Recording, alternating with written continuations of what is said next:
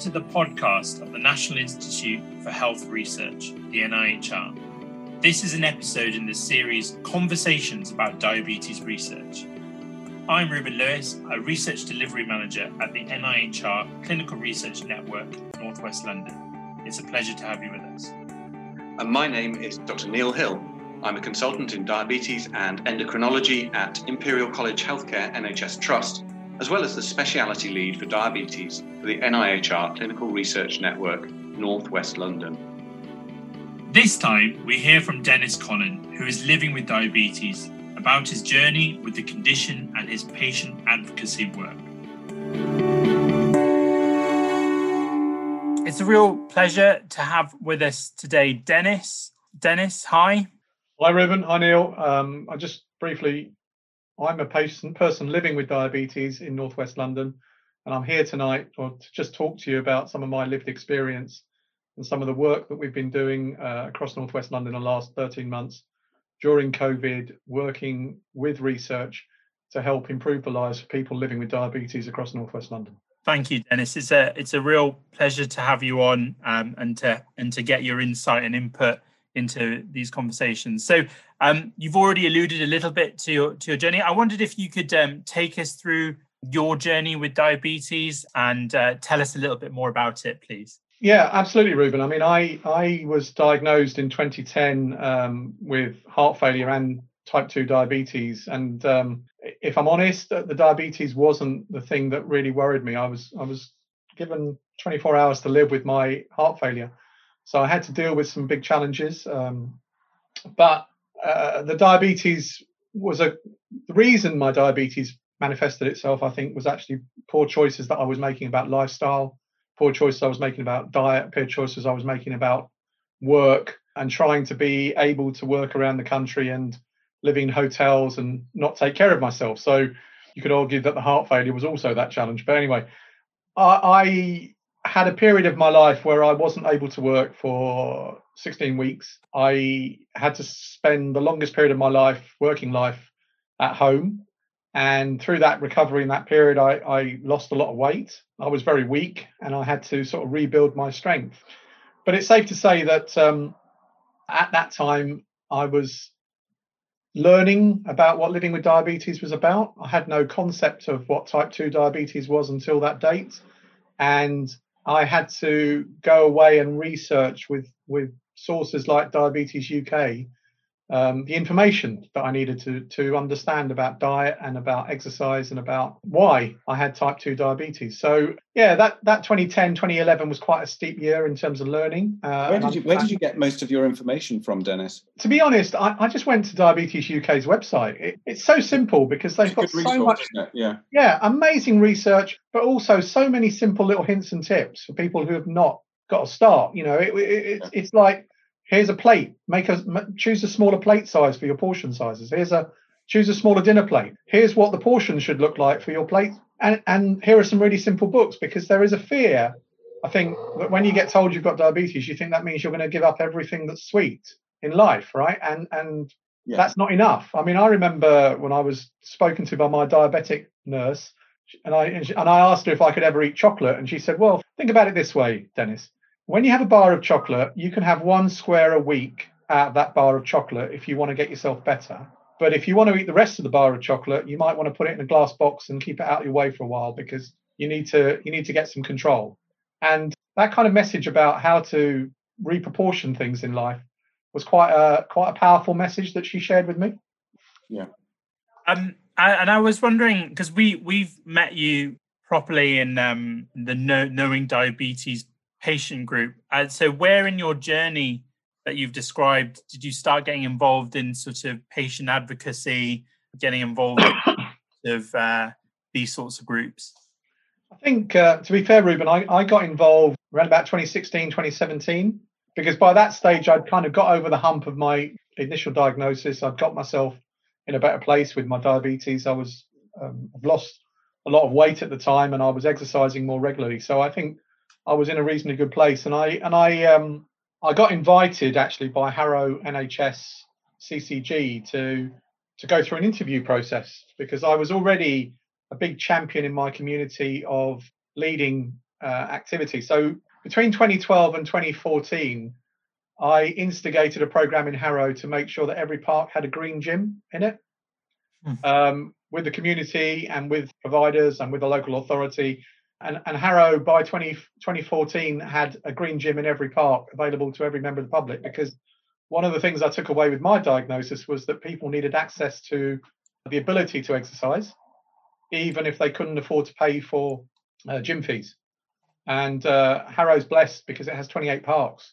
So actually, we worked with the local authority and some some funders and the and the Public Health England team to get some funding in and make that happen. So I, I suppose I'd I'd been a big advocate in my community of trying to help others, mm. but I kept seeing people around the corner from me at 5:30 in the morning breaking into my local park because they'd obviously been instructed by their GPs to do laps or to exercise.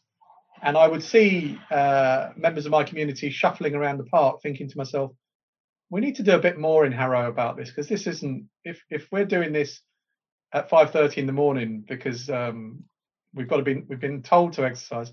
We need to do better. So um, I got interested in it, and then and then like I say, 2016, 17, I was knocking on the door with people like Diabetes UK's engagement officers to try and get them involved. And then for some reason, um, like I said, the NHS contacted me. They interviewed me. I had to complete an application process for a role that nobody could describe what you were going to do, but I had still had to complete an application process. So uh, yeah, 20, 2016, 17, I got involved. I mean that that's um, really inspirational, um, Dennis. Just to just to to see the need in your community and to act on that that that is uh, super super encouraging.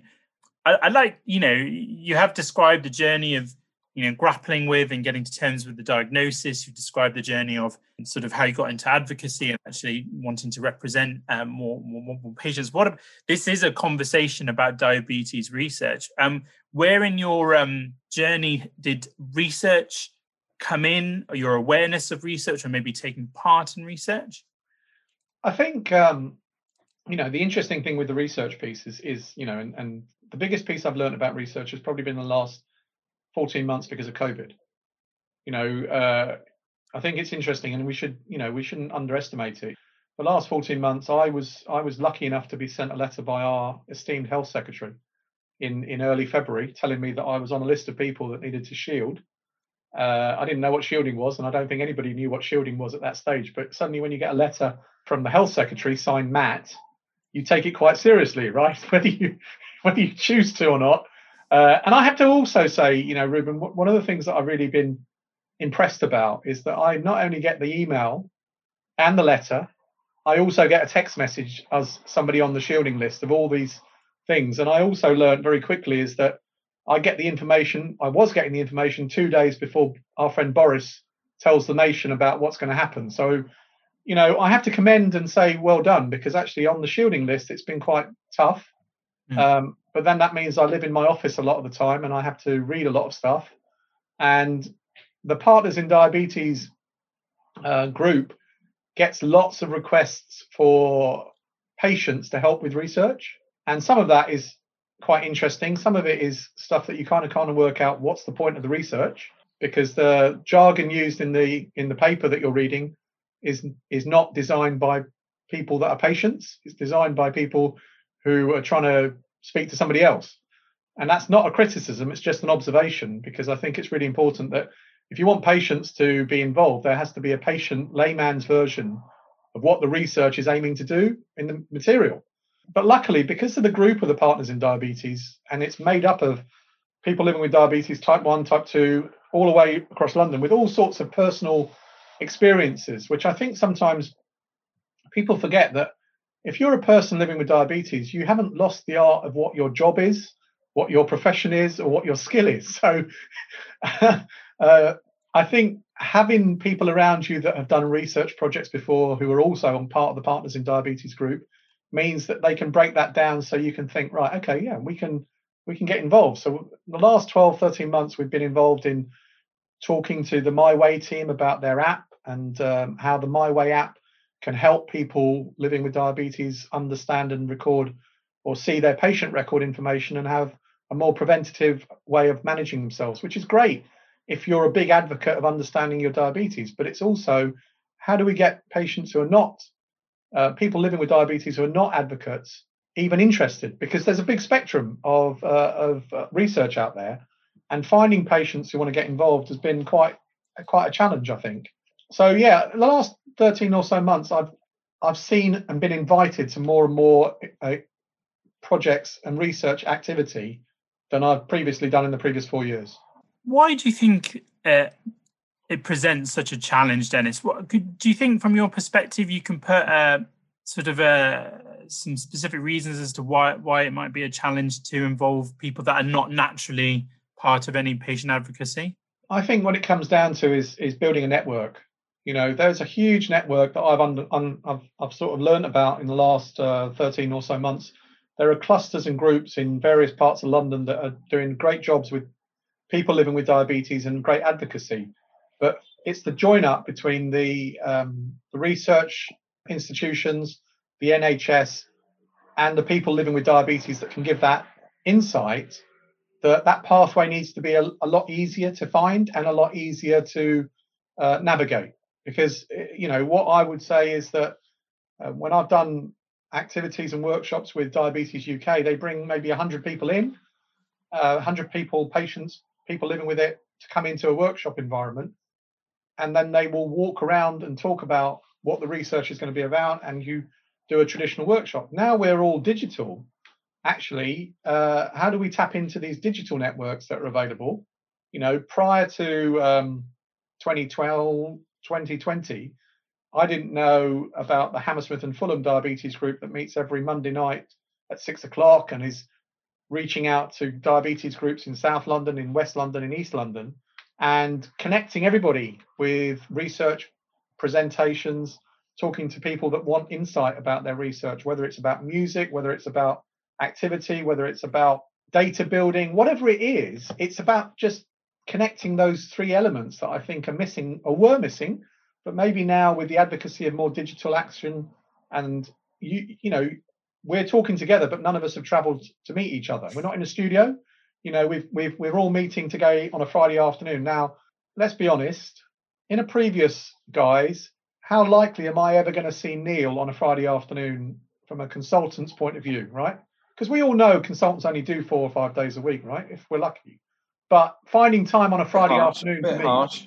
Yeah, yeah. But what I mean is, you know, we can now do this that we couldn't do before. So how do we unlock the opportunity to reach more patients through digital channels and digital engagement to get them to realize that these these projects are super exciting but also worth getting invested in? So so have you been involved in research yourself Dennis, as, as, as a as a patient or, or, or, as a volunteer participant? Yeah.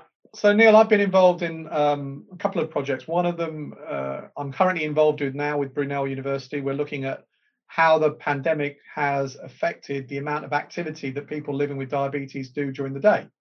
Okay. So technically, uh, we should probably all get up and run around the room for five minutes because we've all been sat down for over half an hour. Absolutely.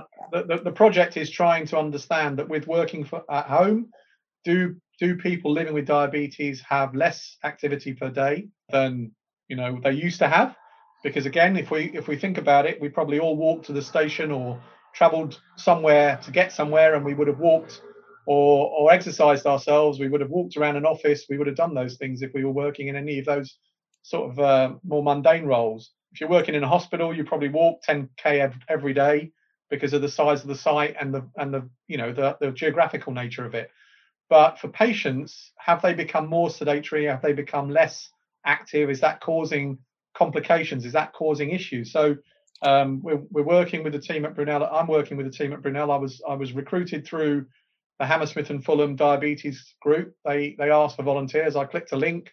I filled out a questionnaire. I answered all the questions that were online and all the GDPR questions, and then within 24 hours, I got an email saying, "Congratulations, you're now going to be part of the project, the the research team." And and and so far, it's been very unintrusive in my life, if, if I'm honest. So um, good experience so far. Yeah, great experience, and also um, not onerous. I think Neil, very important to say to to people living with diabetes, you're not expected to be anything other than somebody to share your insight with the project team or the research team. So don't be worried about it. And actually, embrace it because you know they want to hear what your experience is like, your lived experience of living with the with the condition, and some of the emotional challenges that you might face, or some of the mental challenges that you might face. Because I don't think any of those things are extracted when we talk about what's it like living with diabetes, the highs and the lows. We don't really focus on that, Neil, because you know my my personal experience is that we, we, we shy away from that. Men shy away from talking about whether it's easy to live with diabetes or not. And I don't think we do a great job of unpicking that. And I think research uh, specifically can hope hopefully unlock some of the myths that go around that. Yeah, and and has has anything um, surprised you in terms of the the research that you've been involved with, either either positively or negatively? I thought about this actually, and and you know one of the things I like I say I've had a great experience with three of the projects that I've been involved in. I'm now being asked to be involved in in the, in the My Way Radar project. I was a participant in two workshops, and I've been asked now to write a blog about my experience as a patient to to almost wrap up the project and give my my patient's view of what it was like to be involved in being asked those questions. So actually, I've had nothing but a really positive experience. But the the fact that we've uh, you know I've been involved in it from either the beginning, the middle, or and the end, and I've been checked in with that, and I've got that ability to have that conversation, I think is just really, really powerful. Completely different to what I probably expected when I volunteered to get involved. And I think that is maybe not not called out very well. So, and, and in terms of other people who might be interested in taking part in research, do you have any any advice or, or any suggestions for them?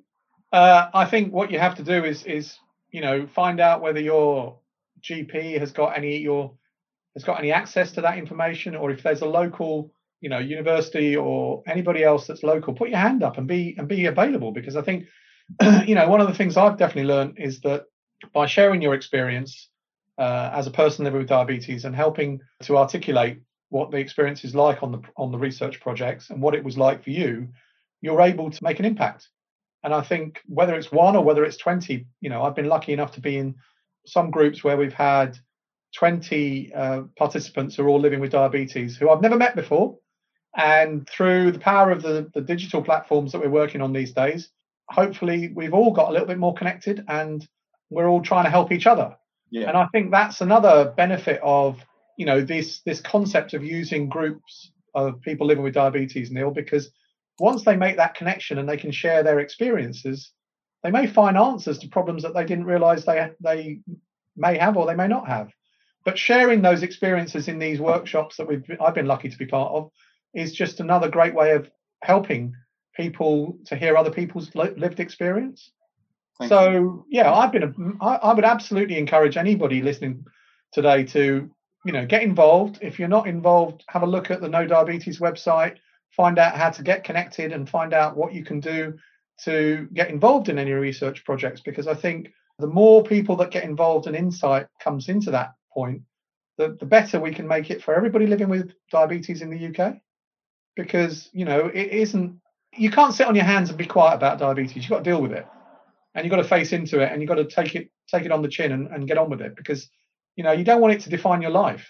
Absolutely. Yeah, no, that's a, that's a, a very good point you know, and, and, I, and I was really shocked, Neil. I, I had no idea until I started reading some of this research material the amount of money the NHS spends on dealing with diabetes as a budget. I mean, it, it is.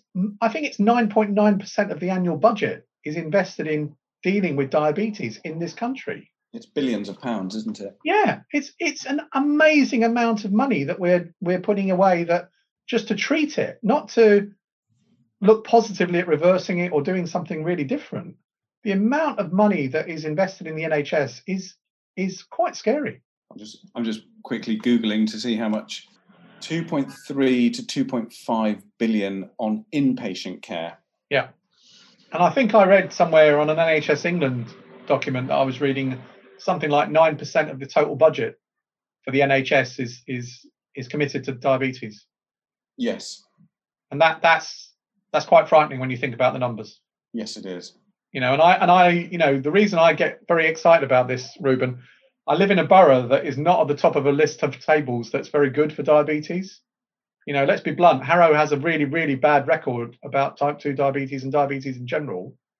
And you know, I look down my road in the last 12 months, and I wonder how many people are living with diabetes locally, and and just getting on with it because it's easy to take two tablets of metformin a day and not and not do anything about it.